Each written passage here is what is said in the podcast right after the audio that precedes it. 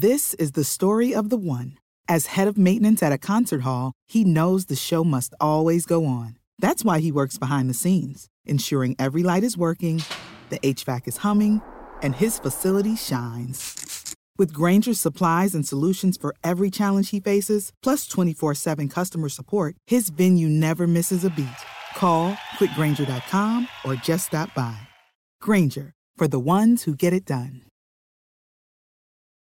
This episode brought to you by Progressive. Most of you aren't just listening right now. You're driving, cleaning, and even exercising. But what if you could be saving money by switching to Progressive? Drivers who save by switching save nearly $750 on average. And auto customers qualify for an average of seven discounts. Multitask right now. Quote today at progressive.com. Progressive Casualty Insurance Company and affiliates. National average 12 month savings of $744 by new customers surveyed who saved with Progressive between June 2022 and May 2023. Potential savings will vary. Discounts not available in all states and situations.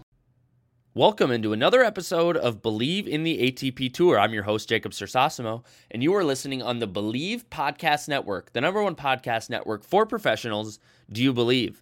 We got a very good and interesting show for you today. Um, there's some big news coming out of Palm Springs, California, where Indian Wells, the BNP Paribas Open, was canceled as for now. They believe they might postpone it.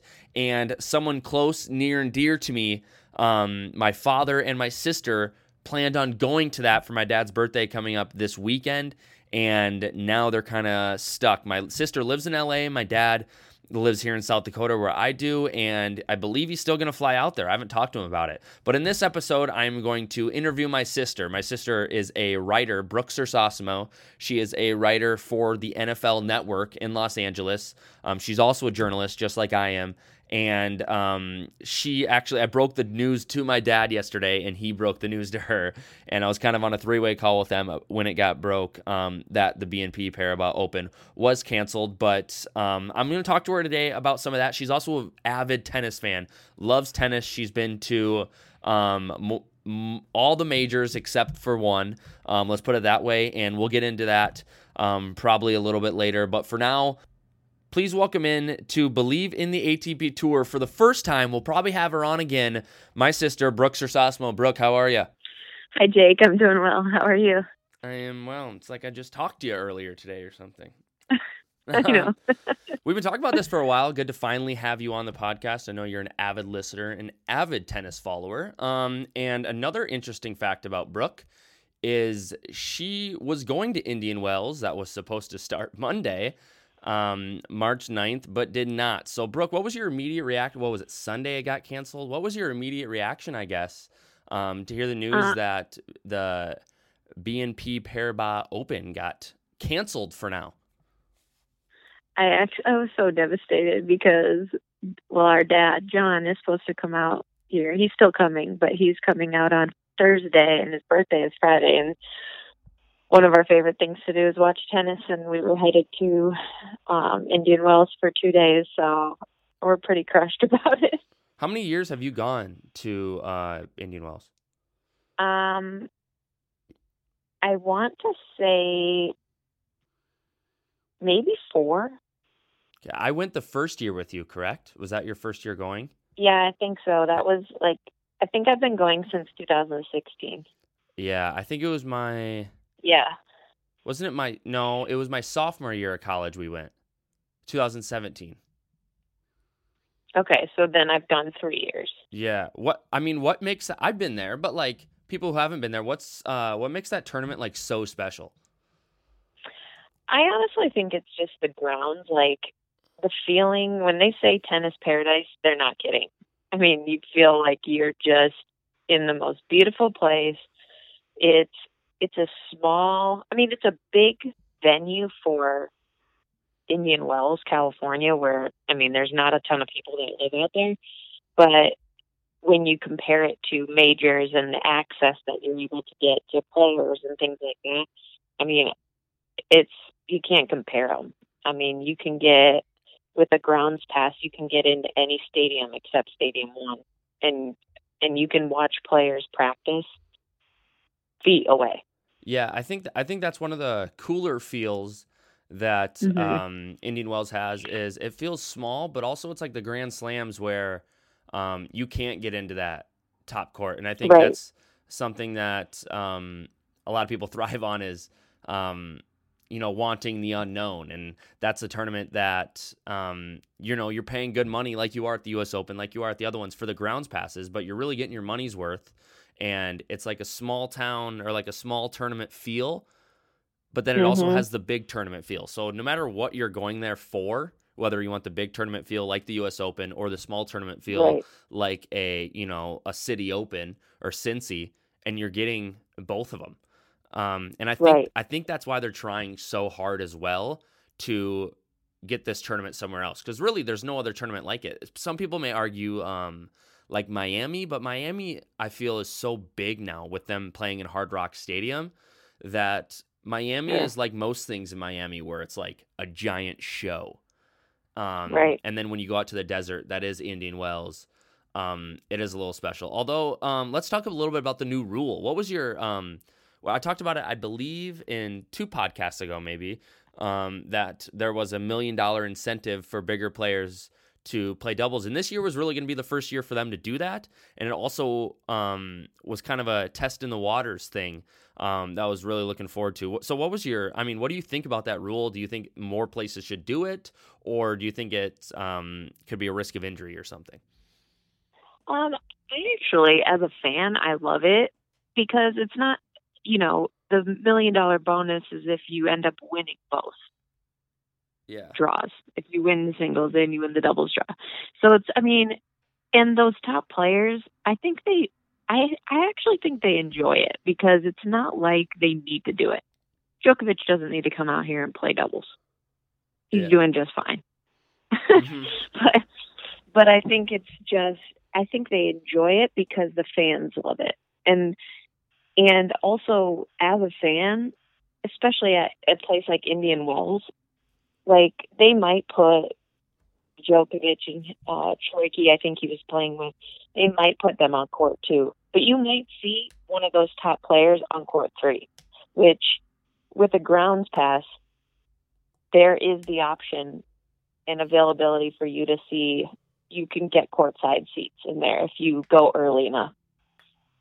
Yeah. I mean, um, so I mean, imagine seeing Djokovic or Nadal or you know any of those top Zverev, any of those top guys playing doubles.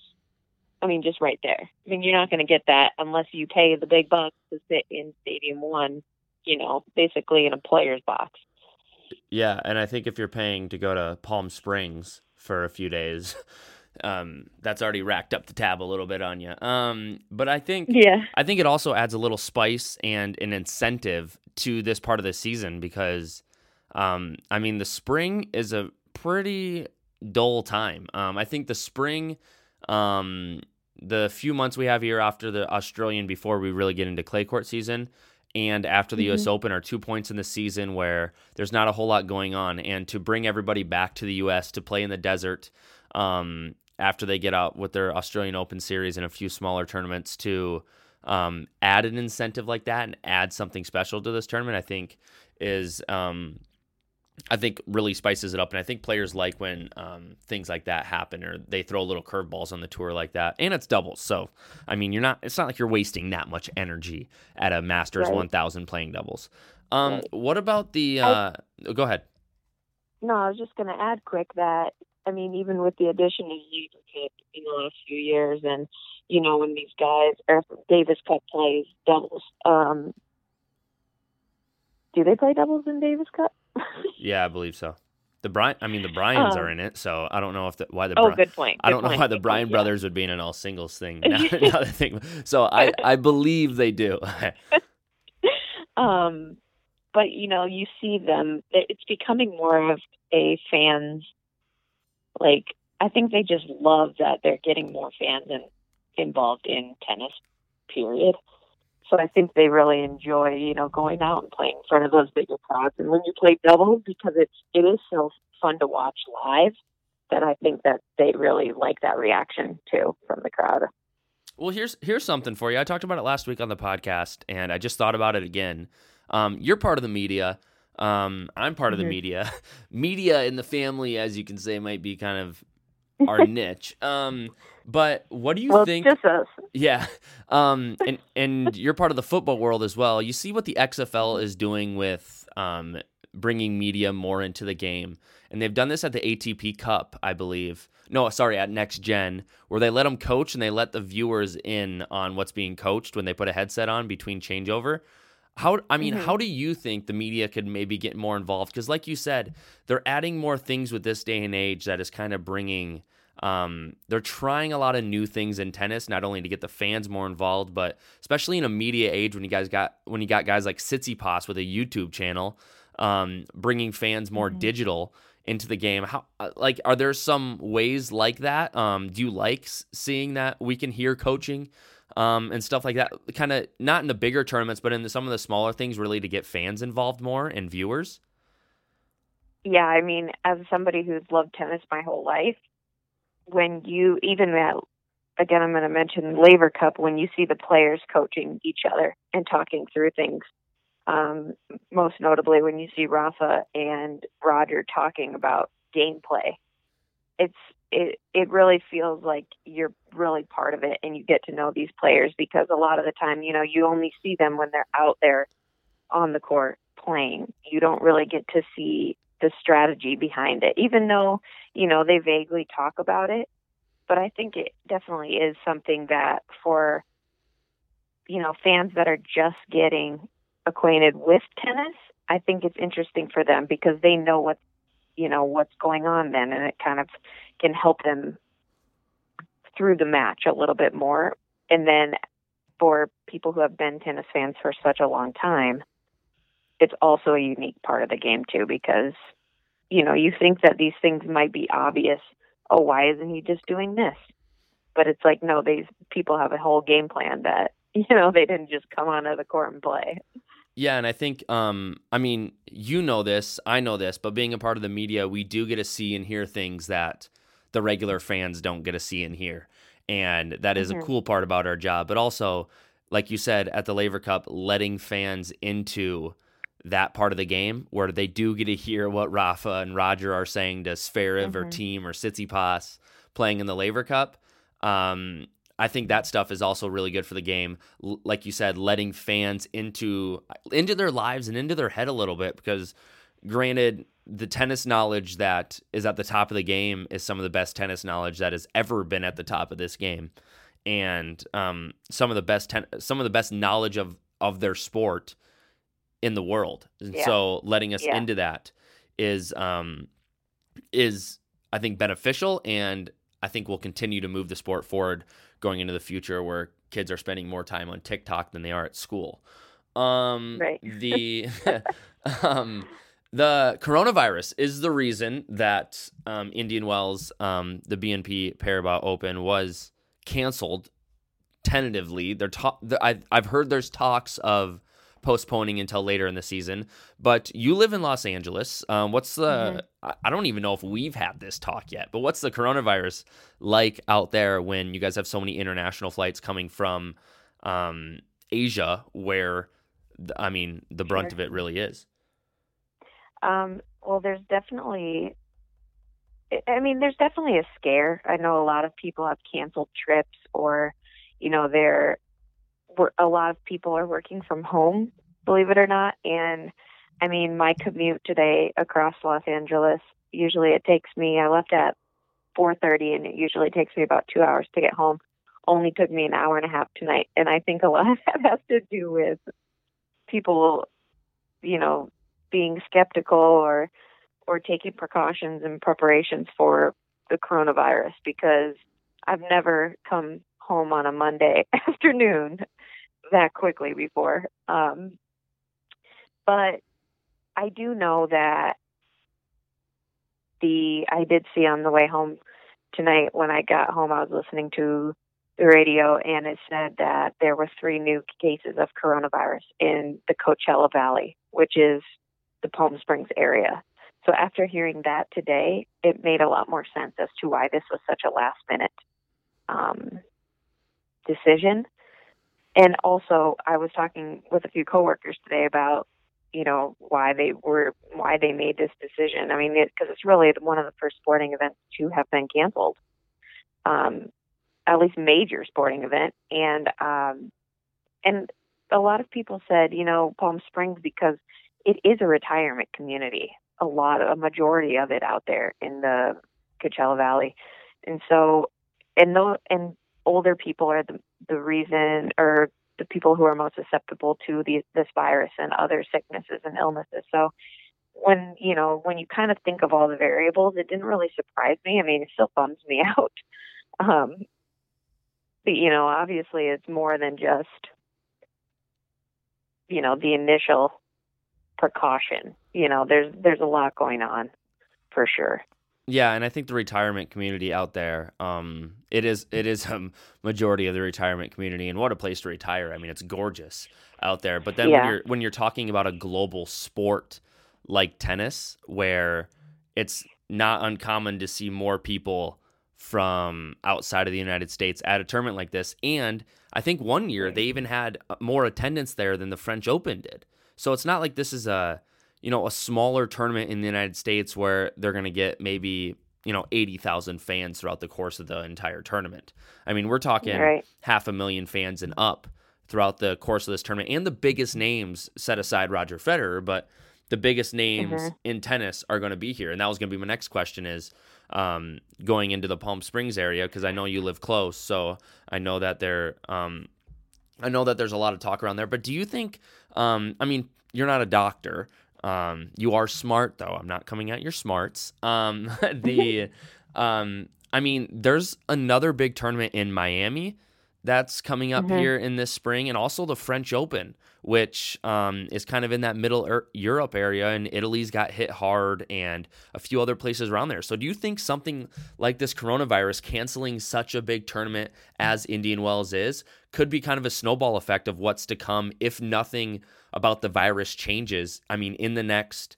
I mean, two months can go fast, and in two months it's May. Yeah. So, I mean, we're getting Right. into major season again, and Miami's not too long away. Yeah. If you would have asked me this two weeks ago, I would have been like, "Oh, it'll probably happen." But now, I I just feel like every day you check the news, and you know, there's a whole new development on this. So, I guess I wouldn't really put it past anyone to, if any of this got canceled. I mean, they're already with a lot of the major sports. They've already kept media. They announced today that media are staying out of locker rooms and they won't have that access to players. Um, I mean, across the NHL, MLS, NBA, all of that. So to say they would cancel, to say they would keep continue to play like a tournament like the French Open or the Miami Open, I don't know honestly, because I think it has a lot more to do than just the area. Everybody coming in. Yeah, and the global know? and the big global part of it. Um, Yeah. uh, let's talk a little bit about. Um, we're gonna shift gears. We talked about Federer not playing in Indian Wells. Fed surgery. The guy's 38 years old. Um, still pumping along like a trooper. I mean, he's. He, I mean, he's still playing at his best. He went five sets at Wimbledon. He goes five sets at the Aussie Open a few times. And his post match interview sounds like he just got done with an hour workout with his trainer. I mean, he's fantastic. The guy's not True. human. You know, he's he's like uh, getting better with age. Which who knew that Fine could? wine. Yeah, who knew that could happen in sports? Not me. Um, but do you think this late in the career, Fed having a surgery like this, but also deciding he's going to skip the French and everything until Wimbledon, do you think this will help him not playing as much, even though people are still down about the surgery part? But do you think this will eventually help him? I don't think it'll hurt. I don't know if it'll help necessarily because that's just time away from practice. But, uh, you know, any veteran in any sport will tell you like rest is necessary the older that you get. Like a rest day is almost more beneficial than getting out there and practicing again. And especially someone like Roger Federer who, I mean, just defies the odds every time he plays. I mean, you think you think he's done, you think he's washed up, and it's like, oh, I'm just kidding. I'm gonna win two majors this year. a casual two majors. yeah. So I don't think it'll hurt. I I think it's honestly smart of him to skip the clay season. Honestly, I mean, in his prime, He won it one time, Yeah.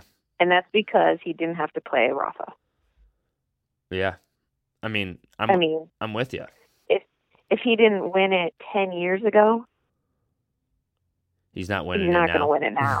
yeah, I mean, whether he's going to fa- play Rafa at the French or somebody else, like he's beatable on clay as is, let alone at Mhm. this age. Now you got guys you like know. Thiem and Zverev and Monfils. Exactly. Is, Monfils is playing really well this year, so anything. Schwartzman is great on clay. Like Mhm. it's just, Yeah. I if I'm him, I'm not playing the French Open for the rest of my career. yeah. He don't need to. He's, I mean, al- if he- he's already got the career Grand Slam. Well, that and if he wants to just keep playing, I mean, I think of that same thing with Rafa. It's like, you know, why play the? I mean, everything's going to beat up Rafa just because of the type of game he plays. yeah. But I mean, he could win six more French Opens if that's all he did. yeah. Rest his body, play on clay. Yeah, I, I I was gonna say maybe he shouldn't play the clay court or the hard court season. Then I just remember that he casually won the U.S. Open. Um, so Right. maybe he should keep playing. Um, I guess at the end So of the So maybe no one should offer any advice to these guys because Yeah. they clearly know what they're doing. yeah, Roger, Rafa, Joke, if you guys are listening, you just keep doing what you're doing. Yeah. Yeah. yeah. we don't we don't know. Um, the who do you think will end up with the most Grand Slams?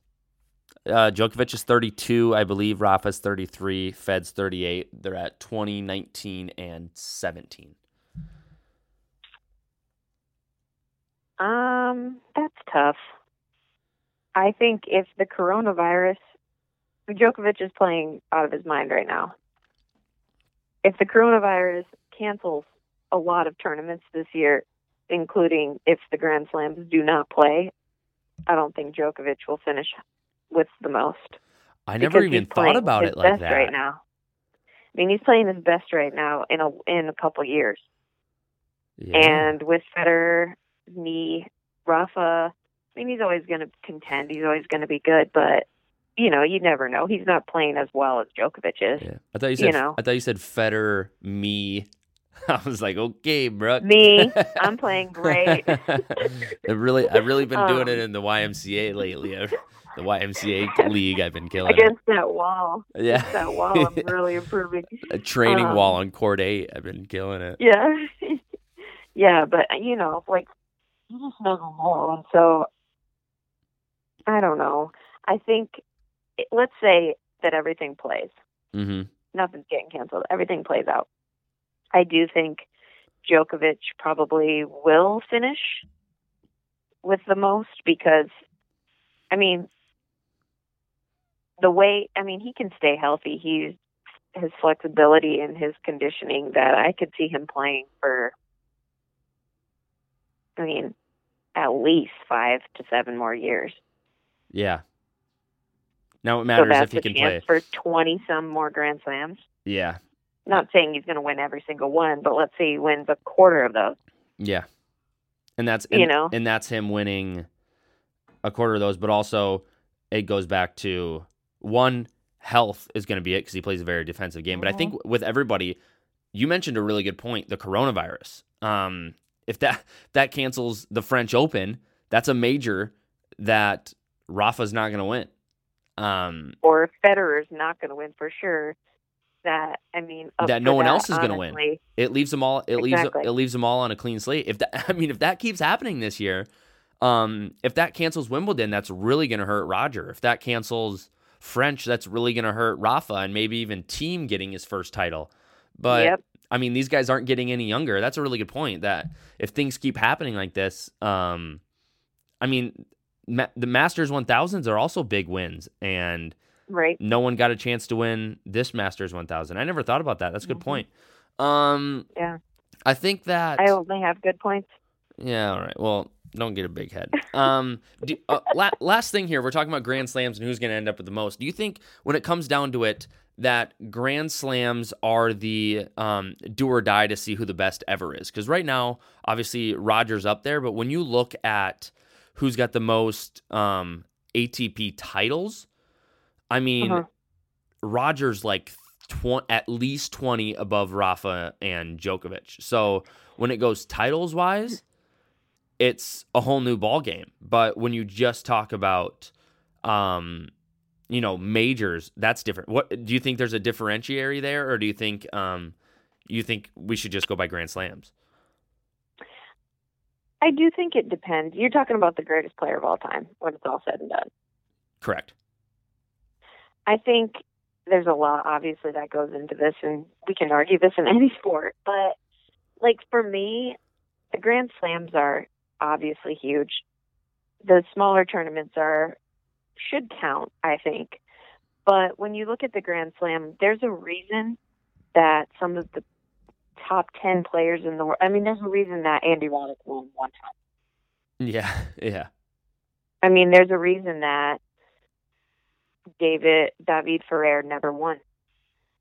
Phenomenal player, but because these three guys have been so dominant, or Federer had been dominant, no one was even close to beating Federer for five years. Yeah, a long Besides time. Rafa, I mean, it, there's a reason that if you upset one of the top players, that you come back the next day and you you get blown out. Mm-hmm. and so there's a reason that these guys are the best in the world. And i think you kind of look at that dominance of i mean i'm a i'm a huge rafa fan and i'm a fan of all, everyone because i just love tennis. But to me to me it does not matter if Djokovic finishes with 25 grand slams and Roger never wins another one. I think he's still the greatest player of all time. Oh, and it doesn't matter if Rafa passes Federer either, because during that time, during the 2000s, it was unbelievable. You knew watching a Grand Slam, no one had a shot. You knew it. yeah, yeah. Where that's not necessarily the case anymore. I mean, there's you know at least there's three guys, and at sometimes there's four when Wawrinka's playing well or when Murray was playing well. Um, you know, it's like okay, who could win this? I'm not sure. Yeah. where it was like during the entire 2000s after he won that in what his first major in like 2002 Yeah. whatever it was. Mm-hmm. I mean, it it was like okay, we can watch the Grand Slams, but once it got so late in the tournament, it was like I don't even care. No, Where now that's the best tennis. yeah. No one was touching him. Like no, Right. nobody was on his level. No, no, and and they weren't even like, oh, just missing. It was like every final was three sets. Yeah. And even like, if I can compare this to anything, it was like watching the Warriors the first year they got Kevin Durant, where they went like 73 and like nine or something. You know what I mean? Yeah. Like, if that's even Yeah. comparable, but I mean, it wasn't even worth watching their games because the 73 games they won weren't even close. Right. You know, and that was like, And- that was like watching Roger. Like, it wasn't even mm. a game. Yes. And if he was upset, it was like, oh my gosh, so and so beat him. Wow, like that is insane. And then it was like, well, it's not gonna have, it's not gonna happen the rest of the year. yeah. Like it was. I mean, it wasn't even like, you know, oh maybe he's losing it. Maybe maybe everyone else is gonna start catching up. It was like, no, that was another decade after that Yeah. where that happened. You know. Yeah. The only thing I can So, remotely p- compare it to is I believe it was 2012 when Djokovic went like undefeated until like June or Yes. something. Where like Mhm. no one t- like that it was the same that year.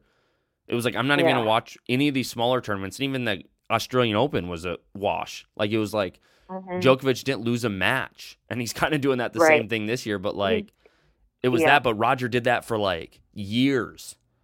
Right. It would be. Re- it, I really do wish that. I mean, Rafa and Rogers' primes overlapped for probably what four years ish, Yeah. seven, eight, nine, ten, maybe. But they were still Where- king of their own court. Right. Where Djokovic, I mean, his prime was so much later. Where when Rafa and Federer in the mid 2010s, like the the middle of this last decade, you know, when they were kind of they were in and out, you were like, gosh, are they ever going to win again? I don't know. You know, that's when Djokovic just came on the scene. Not came on the scene, but he really took over. Yeah. You I'm know, with you. So I wish I wish that Djokovic. It would have been amazing to see Djokovic and Federer playing in their primes at the same time. Who knows? We might Because have I think- yeah. Go ahead. Just because I think, I mean, even Djokovic playing at his prime probably could have beaten Nadal more so on clay. I Yeah. think he would have given him a, a better run at that, at that, at that, that. I don't know. It would be a whole new ball game. I think if it was just a, a little bit older, or Fed was a little bit younger, I think it would be a whole different thing. But that's a whole nother conversation. Yeah, maybe. Um, I mean, who knows? Maybe some of these youngsters will be the same thing. Maybe all their primes will match up. You look at Thiem, Zverev Tsitsipas, Berrettini. Um, that'd be really Yeah. interesting to watch. Brooke, where can they find you on social media? You can find me on Twitter at Cersosimo. Same spelling as my last name, guys, because we're brother and sister. Um, Yes. the and same thing on Instagram, correct? Uh, yes. I'm I'm warning you guys if you follow her on Twitter, be prepared to like smile in public. That's all I'm saying. J- Be prepared to get caught smiling at your phone in public. Happened to me a lot. Brooks, Brooke, you got There's a some. lot of funny stuff out there. Yeah, yeah. There's a, a lot of funny stuff out there. There's a lot of funny things happening. Um, remember, if you want to sponsor, you can reach out to at Bleav Podcast, B L E A V Podcast, both on Instagram and Twitter, or you can go to at bleav.com. You can reach out to me at Jacob Cersosimo. Both of us at the last name is C E R S O S I M O. Let me let me know what you think. Let me know what you want to hear. Let me know what you think of Brooke. She's great. Got a lot of good input. We'll definitely have you back on the podcast at some point. Um, Brooke, interesting fact about Brooke, you've been to three of the four Grand Slams, right? Yes. Um, which one are you missing? I have. I'm missing the Australian Open, and I think it's going to have to wait a little bit longer just because I work in um, football. So it kind of falls at an inconvenient time. yeah, I get it. Super Um, Bowl Sunday is uh, the men's final, so it's a little a little bit a of a little curveball. Yeah, a little Yeah. tricky. Busiest time of year. Um, what about uh, so far? Quick, what was your which one was your best experience? It's also been a while since you've been to the U.S. Open, but yeah. Um, I would say, I would say Wimbledon. It's just magical. I mean, yeah, you don't mind getting up, sitting in a line for four hours. Like, who wants to do that? yeah. I did when I woke up that day because I knew I was going to Wimbledon. I was like, I will sit in this line until noon. You know, That's Um, so cool. I'm so jealous. but- she went with my other think- sister, my mom, so I didn't get to see it, Yeah. unfortunately.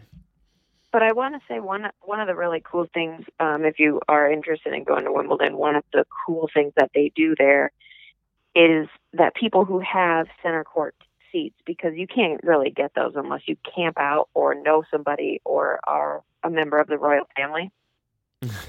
Which we are not.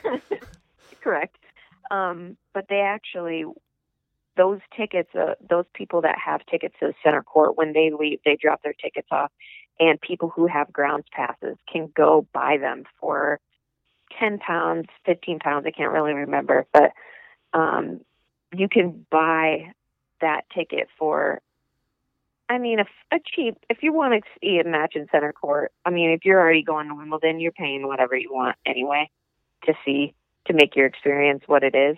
But for ten pounds, you can go watch a match in center court, which is, you know, the, I mean, it's heaven on earth for tennis fans Yeah. being at center court Wimbledon. So I don't know. I just I've always thought I never really heard about that part of the tournament until I went, and I just think that that option is was phenomenal for fans. I'm gonna challenge you to go to the U.S. Open at some point soon because it was awesome. Um, well, I appreciate it, Brooke. Thanks for t- taking some time out of your L.A. nightlife and coming on to the podcast. Uh, um, uh, Well, thanks for having me. Yeah, appreciate it. We'll have you on again sometime soon. Look at that, guys. Two guests in like three and a half weeks, four weeks. I'm trying my best, I promise. All right. Thanks, Brooke. Appreciate it. Yep. Thanks, Jacob. This is the story of the one. As head of maintenance at a concert hall, he knows the show must always go on. That's why he works behind the scenes, ensuring every light is working, the HVAC is humming, and his facility shines. With Grainger's supplies and solutions for every challenge he faces, plus 24 7 customer support, his venue never misses a beat. Call clickgrainger.com or just stop by. Granger, for the ones who get it done. You know, when you're listening to a true crime story that has an unbelievable plot twist that makes you stop in your tracks? That's what our podcast, People Are the Worst, brings you with each episode. I'm Rachel. And I'm Rebecca. We're identical twins who love true crime cases that make you say, didn't see that coming, and we hate the people responsible for them. Listen to People Are the Worst now on Apple, Spotify, or wherever you get your podcasts.